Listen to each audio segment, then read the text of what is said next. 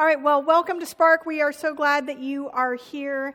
And um, has anyone been following the musical Hamilton at all and, like, really can't wait to have tickets and stuff? So Lin-Manuel Miranda was asked if you could speak to any historical figure at all, ever, in all of history, who would you like to speak with? And he said, Jesus.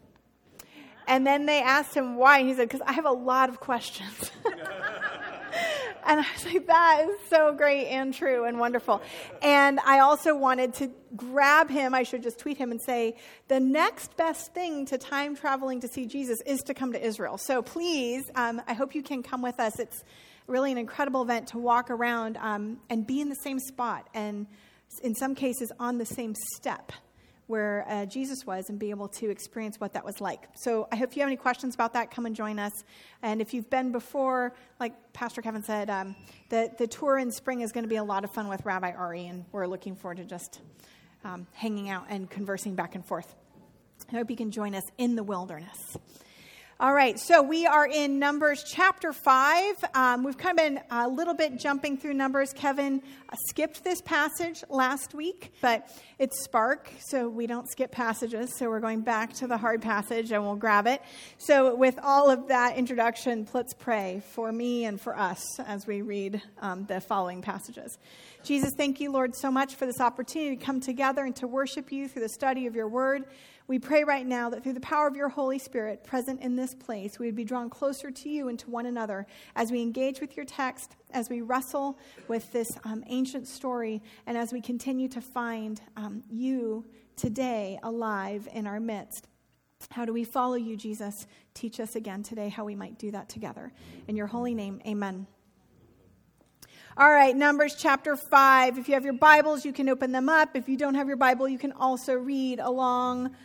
Numbers chapter five, verses eleven through thirteen is where we're going to start. Um, then the Lord said to Moses, "Speak to the Israelites and say to them, if a man's wife goes astray and is unfaithful to him so that another man has sexual relations with her, and this is hidden from her husband, and her impurity is detect, undetected since there is no witness against her, and she's not been caught in the act, comma, Um, and if feelings of jealousy come over her husband and he suspects his wife um, and she is impure, or he is jealous and suspects her even though she's not impure, uh, then he is to take his wife to the priest. And he must t- also take an offering of a tenth of an ephah of barley flour on her behalf. He must not pour olive oil on it or put incense on it, because it's a grain offering of jealousy, a reminder offering to draw attention to wrongdoing. And then the priest shall bring her before the Lord, bring her and have her stand before the Lord. And then he'll take some holy water in a clay jar and put some dust from the tabernacle floor into the water. And after the priest has, has had the woman stand before the Lord, he shall loosen her hair and place in her hands the reminder offering, the grain offering for jealousy, while he himself holds the bitter water that brings a curse. And then the priest shall put the woman under oath and say to her, if no other man has had sexual relations with you, and you have not gone astray and become impure while married to your husband, may this bitter water that brings a curse not harm you. But if you have gone astray while married to your husband, and you have made yourself impure by having sexual relations with a man other than your husband, here the priest is to put the woman under this curse. May the Lord cause you to become a curse among your people when he makes your womb miscarry and your abdomen swell. And may this water that brings a curse enter your body so that your abdomen swells and your womb miscarries. And then the woman is to say amen and amen. Verse twenty-three, the priest is to write those curses on a scroll and wash them off in the bitter water, and he shall make the woman drink the bitter water.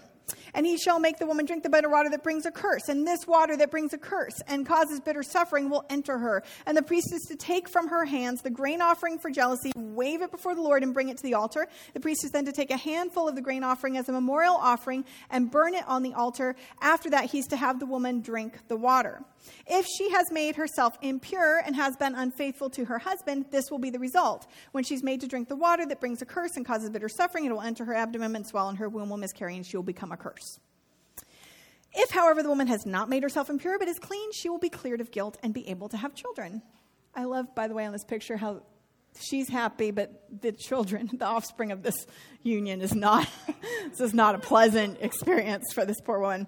All right, the end of Numbers five. Um, then this, this then is the law of jealousy. When a woman goes astray and makes herself impure while married to her husband, or when feelings of jealousy come over a man because he suspects his wife, the priest is to have her stand before the Lord and is to imply this entire law to her. And the husband will be innocent of any wrongdoing, but the woman will bear the consequences of her sin. The title of our sermon today is, What the...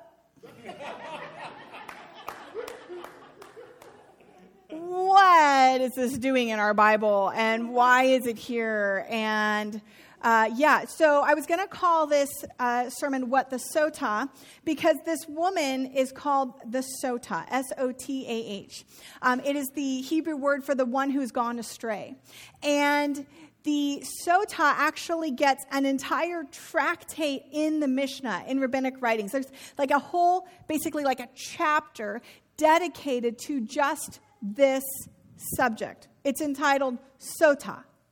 And then we just talk about what we do with a woman who has gone astray. And this is in rabbinic writings that are, you know, not long after the time of Jesus, finally sort of more codified and put down a few hundred years after the time of Jesus. Now, when I read this passage and other passages like it, um, it honestly causes me to think of scenes like this. We have found the witch, may we burn her? She is a witch. She looks like one. Yes. Bring her forward. I'm not a witch. I'm not a witch. But you are dressed as one. They dressed me up like this. And this isn't my nose. It's a false one. Well? Well, we did do the nose. The nose? And the hat. But she's a witch. Yeah. Did you dress her up like this? No! No! No! No! no. no. Yes, yes, yes, yeah, I bet. Yeah. I bet, I bet, I bet. She has got a wart. What makes you think she's a witch? Well, she turned me into a newt. A newt? We got better. Burn already! Okay, so... let's start to unpack the passage a little bit. The reason why that scene from Monty Python and the Holy Grail is funny is because it's also true. There's been many hundreds of years, millennia of history, where women have been brought forward um, to the authorities um, in their communities and made to stand trial for being literate, uh, because if you could read, you were presumed to possibly be a witch. Uh, for all sorts of reasons and purposes, the Salem witch trials in the sixteen hundreds here on our own continent as well. And lots of uh, unfortunate uh, portions of our history have embraced scenes like this. That's why it's funny, right? And like, well, does she dress like? No, well, we dressed her up that way. I mean, the whole thing is about how they've themselves de- decided that this is who this woman is in their community. Um But when we go to Numbers five, there are some things to understand. Because the guilty verdict in Numbers five requires a miracle, the innocent victim has no reason to fear the water. This is a weird thing. So only if she is guilty and believes in the miracle will she recoil from drinking and confess her guilt. If she's innocent, this reduces the factor of suggestion or of sheer terror, leading to her falsely to con- leading her to falsely confess. In scenarios like the one we just saw, which are frequently visited in medieval Europe and also Salem witch trials and also in the ancient Near East, in places like this, women were often tossed into the water, and if they floated, they were without sin, and if they sank, that was it, they had been sinning. If they could uh, take a woman, they would burn her at the stake. If she burned, well, she wasn't sinful, and if she didn't burn, then she's a witch. These are horrible ways to find out if someone is sinful or not. What the Bible does as it looks at this process is in, to- in order to determine the woman's guilt, it requires a bit of a miracle. Because I've grown up and I have a toddler, and the eating of dirt off a tabernacle floor does not make you sick. It might make you like a little bit, I mean, it depends, I guess, about the copious amount of dirt that you might eat. But even people, you'll read in the New York Times, like, oh, you should let your kid crawl around on the subway floor in New York City because before the age of two, this will just build up their immunity, right? So the the reality is, in this particular case, the woman is only guilty if a miracle act of God occurs. So let's just continue to unpack the passage a little bit more. Uh, the process is unique in all of the Bible because it requires a miraculous sign from God in place of judicial practice. So as this woman is brought forward because her husband is jealous, um, and he suspects this of her, the ruling is not determined by a man.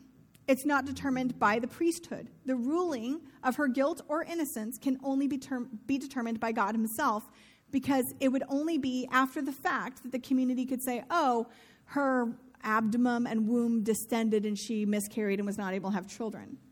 This isn't going to happen because they take a little bit of dirt. Hold on, women, it's going to be okay. I know you're here, like I'm justifying this practice, but um, if they take a little bit of dirt, put it in the water and drink, right? This is part of what we're going to call redemptive movement.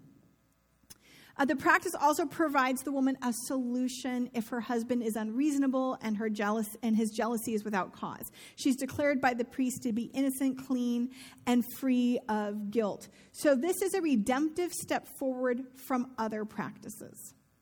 When we read Numbers five, we should at least know and understand that as abhorrent as it sounds to our twenty-first century ears, and it should, and there's lots of problems with the passage, there's lots of problems with the practice of it.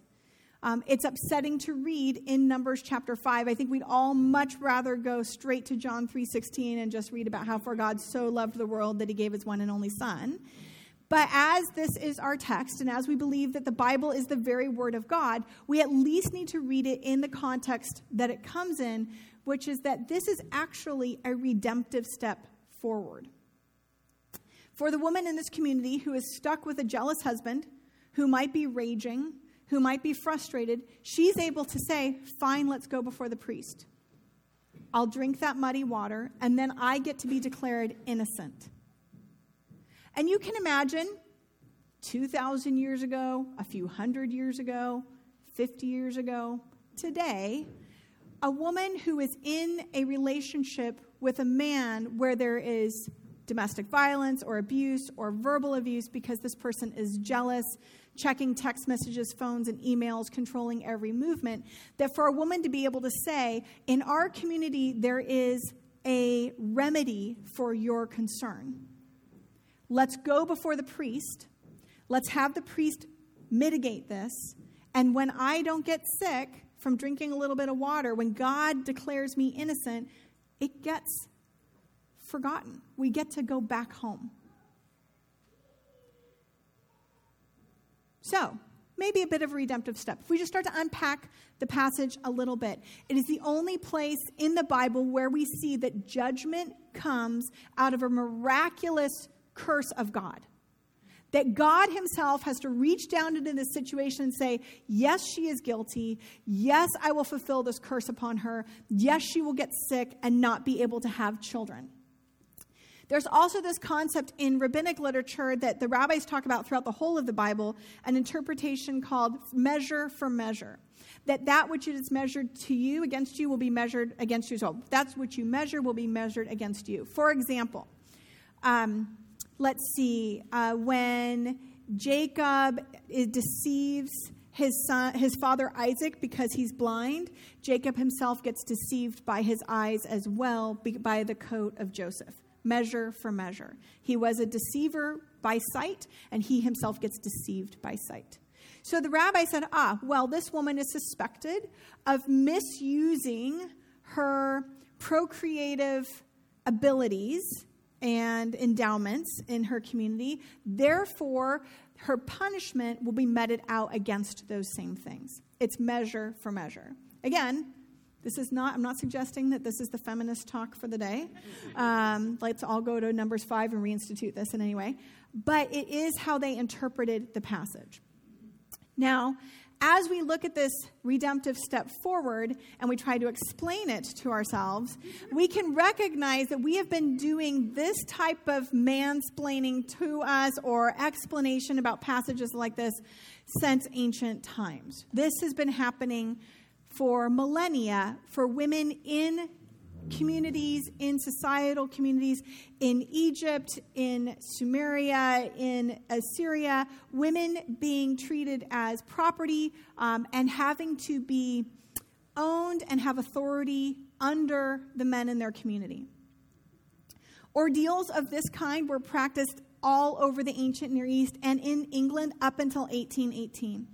And they're still practiced today amongst Bedouin community, West Africans, south of the Sahara, let's say Saudi Arabia, um, Yemen, places where women are controlled, not permitted to get educated, where they are married off as child brides at age ten, eleven, twelve, thirteen. Um, they often involve, these, these ceremonies still today, often involve suffering and injury, boiling water and scalding metal. And it's only if the injuries heal well that the victim's proved innocent. So I'm going to burn you, but if you heal well, you're innocent. If you have a scar, well, there you go. You were guilty. Again, God's way seems like a giant step forward in comparison to that practice today that's still going on in communities today, where if a woman is suspected of doing these things in many communities, they just take her out and kill her. So as we look backward, reading this text from the twenty-first century position, we feel like this text is very backward and horrible, hence the title. But as we look from that place and from other cultural standpoints forward, we see that God is actually instituting a practice that protects the women in the community. As difficult as that is for us to hear on this side, God has created a way in which the women in that community can find some justice and some peace and a little tiny bit of, um, of hope and a voice. And at least, again, the woman gets to say amen and amen. I mean, she gets that much of the, right? Yes, I will say amen and amen to that.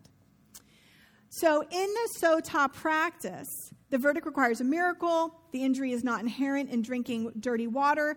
The injury is also unequivocal. It doesn't require a priest to interpret whether that person is healed well or not, right? So unlike that other practice where I can go, well, you know, you still have this little bit of scarring right here, therefore you should still be guilty. In the Numbers five passage, that verdict does not rest with a human being. That verdict rests with God alone.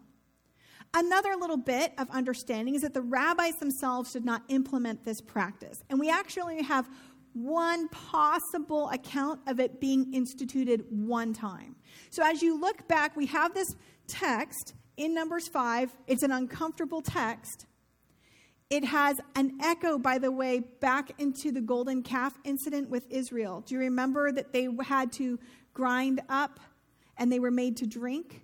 Because it's the test for an unfaithful wife, and Israel was being unfaithful when they committed adultery against God. Remember, the first commandment is, thou shalt have no other gods before me. And they're immediately like, how about these gods? Um, and so the rabbis understood the practice and understood the meaning of it. It resonated in their community. God very clearly says to the Israelites before they enter the land, if you do what the Canaanites did, and the Canaanites are adulterers, and they are child sacrificers. And adultery is mentioned as one of the reasons why the land of Israel is, quote-unquote, vomiting out the Canaanites, and why it will do the same to Israel if Israel does the same practice. Adultery was a serious offense. It was considered to be against both God and the husband and the man, and it harmed the community at large. So the rabbis understood the practice, but they didn't implement it in the same way. In rabbinic law, the ritual was only used if both the husband and the wife wanted the ritual, if they were interested in restoring their marriage. Either partner could opt out at any time and accept the option of divorce in the Second Temple period. So the period about, you know, one hundred, two hundred, a couple hundred years before the time of Jesus until about seventy A D following the temple, until the second temple was destroyed. It was it fell out of practice once the Second Temple period is over. So no one after seventy A D was still looking back at Numbers five, and it doesn't sound like even during Jesus' time were they doing so. And remember, Jesus has that interesting incident with the woman caught in adultery, right? So, and there's interesting dust on the ground, and I don't know, it's kind of fun to think about some of that. So all of that uh, is present in Jesus' day, but they're not implementing this law. It's not something that they're practicing. However, the reason why they're not implementing it isn't because they view the practice as unfair or biased or um, cruel to women. It fell out of practice because the rabbis viewed the immorality of Israel so great that everyone was committing adultery, so they just didn't try to police it anymore. And passages like that are found in Hosea and in Jeremiah and Ezekiel, where adultery is perceived by the prophets to be so common amongst Israel that it will be one of the reasons why they get exiled and why their immorality is so huge. So, I mean, it's a little bit frustrating to go, oh, yay, but they didn't practice this in Jesus' time, so there's some movement, right? Ladies, men, to be like, woohoo, like at least we didn't have to drink dirt then. And now we're, oh, but it's not because they knew that drinking dirt for women would be bad. It's because they just thought we were all like that. Okay, so all of that unpacking a little bit of the passage, I gave you like a couple little bit of nuggets. Like, oh, but this could be how God is doing it. And, well, they didn't really ever implement it, so we should feel better about this. And other cultures were so much worse, so we should feel much better. So am I supposed to feel better now that this passage is in my Bible? And I'm going to say, uh, let's just read part of it again. Her hair is to be undone. She is publicly shamed. So when she comes before the priest, the priest takes her hair down, messes it up, and puts her on notice. Now, she is potentially innocent, and she's having to go through this public shaming. Aviva Zornberg, a Jewish scholar, has written in the book Bewilderment, which is a commentary in the book of Numbers, the Sotah is stripped of any ascetic qualities. She's placed in the posture of the unbeautiful, the deconstructed. She is undone, disintegrated. She embodies disorder in a way that viscerally affects both herself and those who see her. This practice is deeply shameful. It does not treat women as equals. It does not hold up half of God's creation as having a voice in their community. By the way, there isn't an equal practice if the woman suspects her husband. That's not in number six. I wish. This only applied to women suspected. It didn't, there wasn't an equivalent. You know how like in the English language we only have the word mistress, but there's no male equivalent for that in the English language? Hmm? Yeah, that's not really what that means. I wish. Not really, right? We have a word for a man whose spouse has behaved that way, his wife's behaved that way. Like, we have lots of words for him, but it's still that the wife is promiscuous, right? Um, and yeah, it's it's troubling. So am I supposed to feel better? Well, not yet.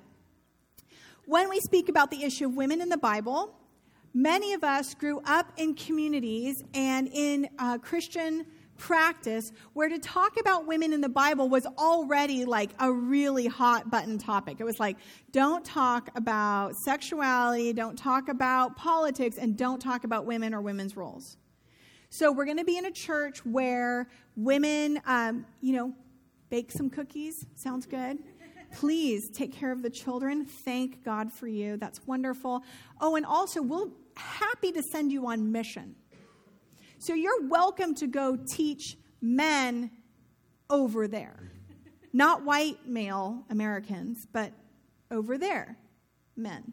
That's fine. But when you come back from your mission trip to report on it, you can't stand in the pulpit to tell us about it because women aren't allowed to stand up there.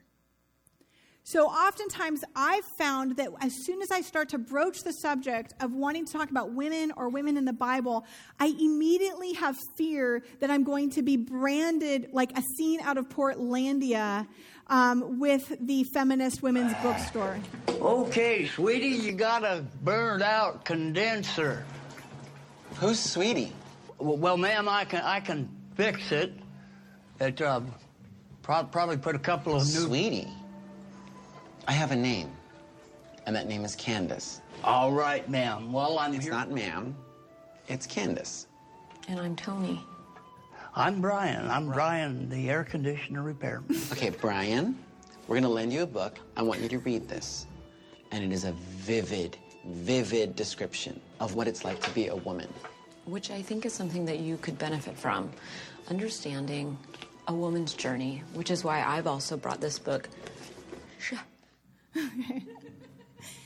You feel like when you start to talk about women and women's issues that immediately people are going to be like, oh, you're one of those. You know, do you have the Birkenstocks also? Um, now we're going to have to sit down and have a conversation, and, and now you're going to get really offended every time I use the male pronoun for God, or if I call God Father, and all of those kinds of things. Like, it goes to a really quick extreme where we find ourselves in one of two camps. You're laughing because you feel like it's true, right? You find yourself in one or two camps very quickly where all of a sudden you are either... you know, a misogynist and you dislike women and you're totally trying to keep women down, or you're ridiculous and you're going to the Lilith Fair all the time and you're um, embracing all sorts of other things. And I, I went to, listen, you guys, I went to an all-women's college. I went to an all-women's college. I went to Scripps College in Southern California, uh, part of the Claremont McKenna consortium of colleges. I was a political science major, and I went there because I did not want men in my dorms. I just didn't, oh, I was just like, can I please have a safe place to be?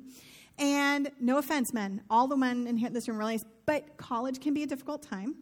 And I also wanted to be called on in a classroom.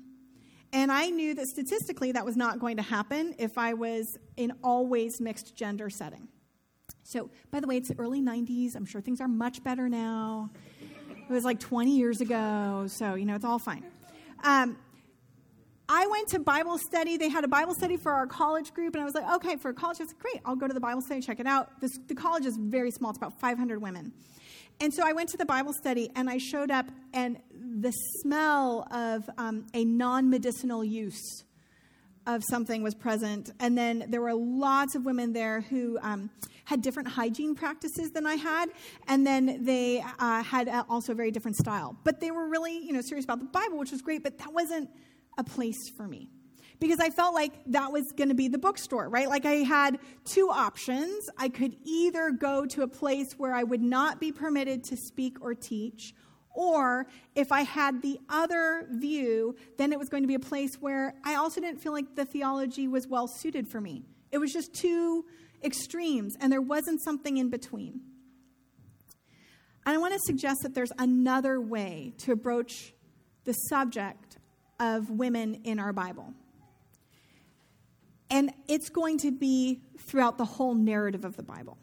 As we look at women and women in the Bible, we can't take one single passage, whether it supports our position for women should only stay in the home, or it supports our position for women can be doing anything.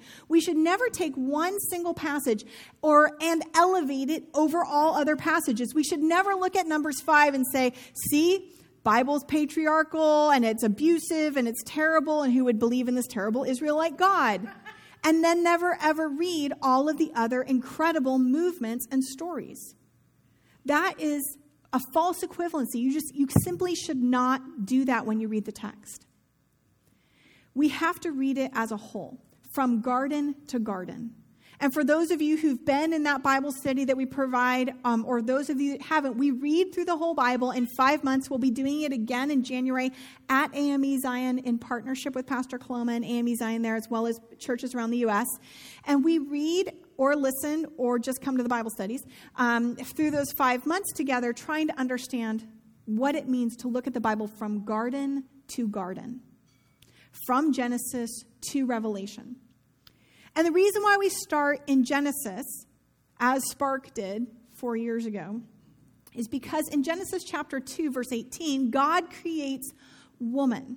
When he creates, he's created male, he's going to create female. When he creates her, he says he looks around, the text says that he looks around for someone, a helper suitable for Adam. An ezer kenegdo. In Hebrew, and we talked about this, and you can go back and listen to the Genesis talk, um, ezer is help. It's the word we use for our God on high. Our God is our help. All of that. Where does my help come from? Kenegdo is the word equal to, like, and adequate for, like, absolutely reflecting. Ezer kenegdo. It's not about somebody who, now the woman's job is to just serve and help. That's not the best translation. And ezer kenegdo is someone, a force that is equal to and adequate for in every respect. A help that is equal to and adequate for. A reflection for Adam. And that ezer kenegdo is beautiful. And that's how God sets up the world. He sets up the garden with male and female equal. But very quickly after that, in Genesis chapter three, now we have a sneaky snake. Things go south. It's terrible. And we hear this consequence of this sin. And it says, God says to the woman, your desire, your teshukah, will be for your husband, and he will rule over you. Now, this happens as a result of sin. This is not what God created. This is not God's intention for the relationship between male and female. This is how we messed it up. But we start to get glimpses of God trying to bring us back to the garden very quickly. Even entering into the land of Israel, as the Israelites are getting ready to do, is an entering again into a garden. In Song of Songs, chapter seven, verse ten, this word teshukah is used once again. And the woman who speaks first, who speaks last, who speaks most often, who goes after her man and brings him back, um, and warrior-type language is used for her, battle-type language is used for her. It's really this beautiful, incredible, unmatched in ancient Near Eastern literature, incredible story of just love, equal love between male and female, and it's all garden imagery. She says, I belong to my beloved, and his teshukah is for me. So all of a sudden, in the middle of Song of Songs, we have a reversal of that curse. We start to see that God is trying to show us that, again, it's supposed to be back that way. And even, honestly, at the end of Numbers, we start to see, again, little glimpses. The daughters...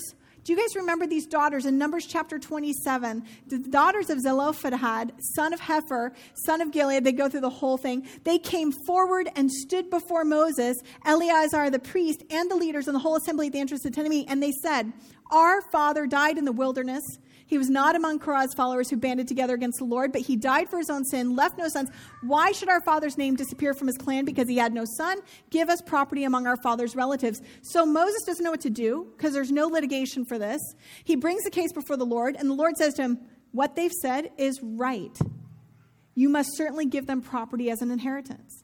So at the end of this book, we have a story of women, same words here, being brought forward, standing before and being brought forward the priest, brought forward before the Lord, brought forward before the priest, but they are given an inheritance. And some of the rabbinic commentators later on, particularly Rashi, he looks at this passage and he says, oh my goodness, this is incredible. Why are they still alive? Aren't all the people in the wilderness supposed to have died and not be able to enter into the land? Ah, he says, and he goes back, because this is what Jewish students and scholars of the text do. He goes back to that passage in Numbers fourteen where they are supposed to go into the land and they don't because we are grasshoppers to them, they're giants, and we freak out. And he says, oh, it's only men that committed that sin. The women didn't die in the wilderness. They didn't commit that sin. They were permitted to go into the land.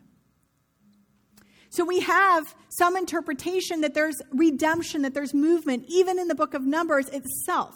Not even standing way far back and going, well, someday we'll start to see. And even in the passage of Numbers five itself, we start to see some movement, some redemption.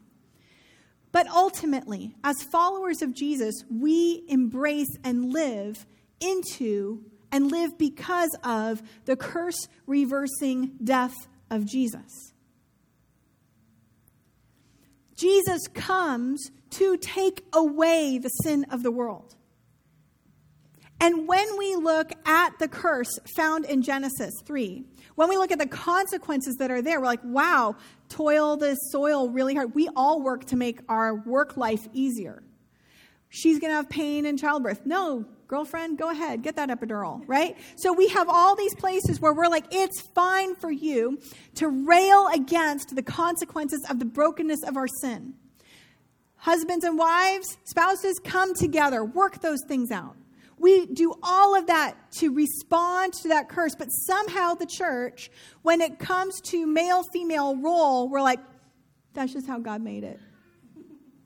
But that's not our narrative. That's not what the Bible is teaching us. Because we as Christians believe in the curse-reversing death of Jesus. Paul says it this way in Galatians three. Christ has redeemed us from the curse of the law, having become a curse for us, for it's written, cursed is everyone who hangs on a tree. Christ has redeemed us from the curse. In First Corinthians seven, we even see a bit of a window of redemption of the marriage relationship. The wife does not have authority of her own body, but yields it to her husband. And in the same way, the husband does not have authority of his own body, but yields it to his wife. We hear some mutuality in there, in that marriage room. Ephesians five, the part where it's always like, see, wives, submit to your husband. Well, back up a verse, because verse twenty-one is submit to one another out of reverence for Christ. We see over and over and over again that there are places in the text where God is moving us towards, back towards that ideal, the way that he had set it up for male and female to be together. And ultimately, this is expressed in like the first egalitarian statement in the Roman world, Paul's statement from Galatians, there is neither Jew nor Greek, neither bond nor free, neither male nor female, for all are one in Christ Jesus. That Paul brings us all back to equality. Amen. And love with one another, all because of Christ. But we have a tendency in the church to want to make sin pretty. We don't have to make sin pretty. We don't have to look back at patriarchal culture and patriarchal ways of living these things, and we don't have to say that that is proscriptive for all time. We say, no, that is descriptive of the time. It is descriptive of what is happening, but it is not that God is saying proscriptively for all time, you all have to continue to live like Abraham and Sarah, or Isaac and Rebecca, or Rachel and Leah fighting over their husband with also their, right? I mean, this is not, God is not saying do this for all time. He is describing how he was at work in a culture and in a community that is set in a time and a place. But if you believe in the curse-reversing death of Jesus, then you are not obligated to look back and make our sin pretty. We get to be partners with Jesus in reversing the curse. This is why we have all said, I want to follow Jesus, because he takes the sin of the world away. He doesn't sit there and say, but you still have to live with this. So take the garbage out. We get to take it out. God does not ordain a gender hierarchy. That is not ordained in the Bible. God starts with Ezer Kenegdo. Sin brings in hierarchy. But we know that Jesus has an answer for sin. And, and good and well-intended, loving Jesus people will feel the need to look at all of the passages that I list. This is a huge topic, and if you want to do Garden to Garden, then you can hear us talk just on all the difficulties of all the passages of Paul, of other texts. But you'll also hear us talk about, wow, what's going on in Luke eight? What's going on in this other passage of Luke where it says that Mary is sitting at the feet of Rabbi Jesus, when that is a term for a disciple? How do we deal with all these? I mean, it's a broad, huge, huge conversation. Even when we look forward to the prophecies of what the world will be like, that the Spirit will fall upon both your sons and your daughters, when we start looking at revival. But we have people in our family of faith, and thank God we're all here together because we need each other to sort of wrestle with, but they try to make gender hierarchy pretty. Or they try to shame me, us, for not believing in it. Believing that it's God's plan. So um, this quote from the Gospel Coalition from Kathy Keller. She's a complementarian. She's the wife of Tim Keller. Again, a wonderful and amazing people. She writes, whether you're able to see justice in divinely created gender roles depends largely on how much you trust God's character. So the inference there is that I don't trust God's character because I happen to believe that God is moving us towards an egalitarian view of our text. And there's some, I hear, maybe you don't, I hear some shame in that. I hear a theological bias that says, if you don't believe this, then you don't really trust God. Now, I wouldn't say that to her. I would say, this is your practice. I bless God, and this is mine. And I think we wrestle this out. But there is a tendency, because this is deep-seated, y'all. It's from Numbers five and before. It's from Genesis three. It's part of our culture. It's part of the entire culture of human history in the world that we, listen, just, my grandmother was born in nineteen twelve. When she was born, she was not permitted to vote or wear pants. Now, she got, women got the right to vote in nineteen twenty, but it was so bad, and I love this quote, it's like, our great-grandmas couldn't even vote or wear pants. Could you imagine living in a world where you couldn't even vote or wear pants? You couldn't even vote to wear pants because you couldn't vote, right? This was the world that is not that long ago that we were still fighting for. And this is still present in a whole host of ways today, where women in tech are being encouraged to use their initials rather than their full names so that they'll be treated equally online. And this does not surprise me, because when I was growing up, my grandfather told me when I got my first checking account, I was sixteen years old, and he said, don't use your initials on your checks, because he grew up in a world where if a woman wrote a check, you wouldn't cash it. It couldn't be trusted. So he said, Danielle, don't, don't write your name. And I didn't. My first checks, D A Parrish. I think they had kitties on them, so that probably threw people off. Some flowery print, something like that. But it had my initials. And the ways in which this comes in all sorts of ways. I have had, I've been a pastor for twenty years. And I have been over and over and over again, the only woman in the room, the only woman permitted to be in a setting. I take pulpits in churches and I watch people stand up and walk out. Presently in the Bay Area. I was a woman, re- I reached out my hand to a woman at church. She was upset about something.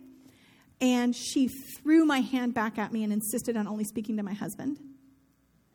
It, it was about me that she had an issue. Um, it is a...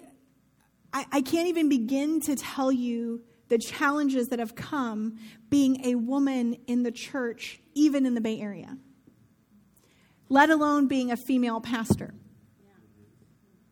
That as we are all growing up, our roles have been, great, let me give you your great teachings. You're going to grow up to be a wife. Well, what if you don't get married? Is there still a place for you in the church? You're going to grow up to be a mother. What if you don't have children? Is there still a place for you in the church? What's your role in the church, women, if you don't have children? If you aren't a wife, what's your role? What do you get to do? Well, the answer at Spark is you can preach. But that is not the answer all around. And these words, the ways that we speak about women, the way in which leaders in our community are spoken about,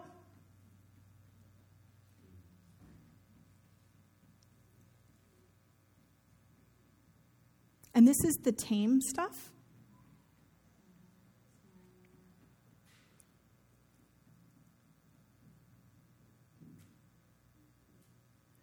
This is deep-seated, and we have decided for many years in the church to embrace it and to celebrate it rather than to call it sin and to say that it is not okay to treat half of God's creation made in his image this way anymore.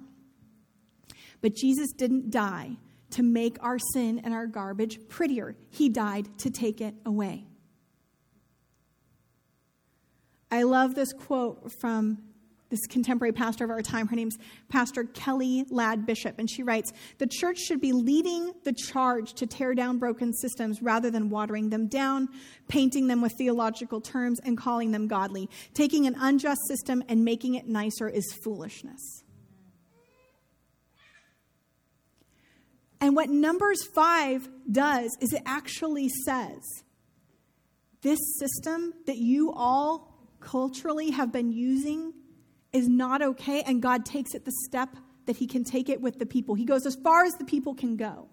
If he were just to have said, hey, don't do that to women anymore, and let's start to go all the way back to the garden right away, that wouldn't have worked. It wasn't the culture that they were in. But as you look through the text, you start to see movement. So by the time we get to Paul, yes, he has specific words for specific communities and particular people in those communities, but he also has Phoebe, a deacon in the church, and he also has Eunia, Junia, an apostle, called an apostle in the Lord before Christ, before he was, before Paul was. We have Johanna, wife of Cusa, who is supporting Jesus' ministry out of her own means. We have Shoshana, Susanna. We have Miriam and Miriam and Miriam and Miriam and Martha. And we have Miriam, Moses' sister. And we have many women in the church, many women in the Bible, in God's story that are telling us that we have a role here and that we're important. And so I want you guys to embrace the redemption of Christ and to begin to build his kingdom, because Jesus is coming, so look busy. We don't have time for this anymore. We don't have time to watch sixty-five million girls in this world not have access to education. Because when girls are educated, they don't get married off young. They earn an income and they put it right back into their family and their community. They make significant changes. They don't become one of the many trafficked and abused women and children all around our world. They instead become leaders. They instead stand like Malala before the U N when you get an education. There are places where the gospel is calling us to be good news for all, for the whole kingdom in this world. And the church has lost its voice because we do not stand up for half of the population created in the very image of God. And you and I want to stand here in Silicon Valley, in the Bay Area, and say, hey, Jesus is the answer. Oh, but if you're a C E O, if you're a female C E O, if you're a woman, if you're trying to hold a high office or a local public office, or even if you just want to have some leadership skills, we're going to have to start demeaning you and calling you your voice shrill and calling you bossy. And we're going to have to start uh, questioning uh, your uh, private practices. And we're going to have to do a whole bunch of things that we would never, ever do for any of our male counterparts in this community. Now, as Kevin and I were talking about this, he said, oh, I'm so excited and I love our church so much. This is going to be so great. As I was showing him, I was like, I feel a little bit worried because for twenty years I danced very differently. Somebody came up to me one Sunday and said, who gives you a right to call yourself pastor? I said, uh, the elders of the church who hired me and gave me the title. You could talk to them. She was angry, and I was working only with the children. But I had a name tag. So as I was preparing for this, I was just got have a little bit of that residual, right? And um, and I was talking to Kevin, like, do you think it's going to be okay? And what if I show the witch clip, right? Like, is it going to be all right? And he said, you know, the only thing is I just really wish we could preach it together. I wish I could be standing there with you while we preach it, because, you know, it makes it's so powerful when you also have, like, an ally, a man preaching it with you, too. And I was like, I get it. I totally get it. It means that he's coming from the best spot. Okay? Right? He really is.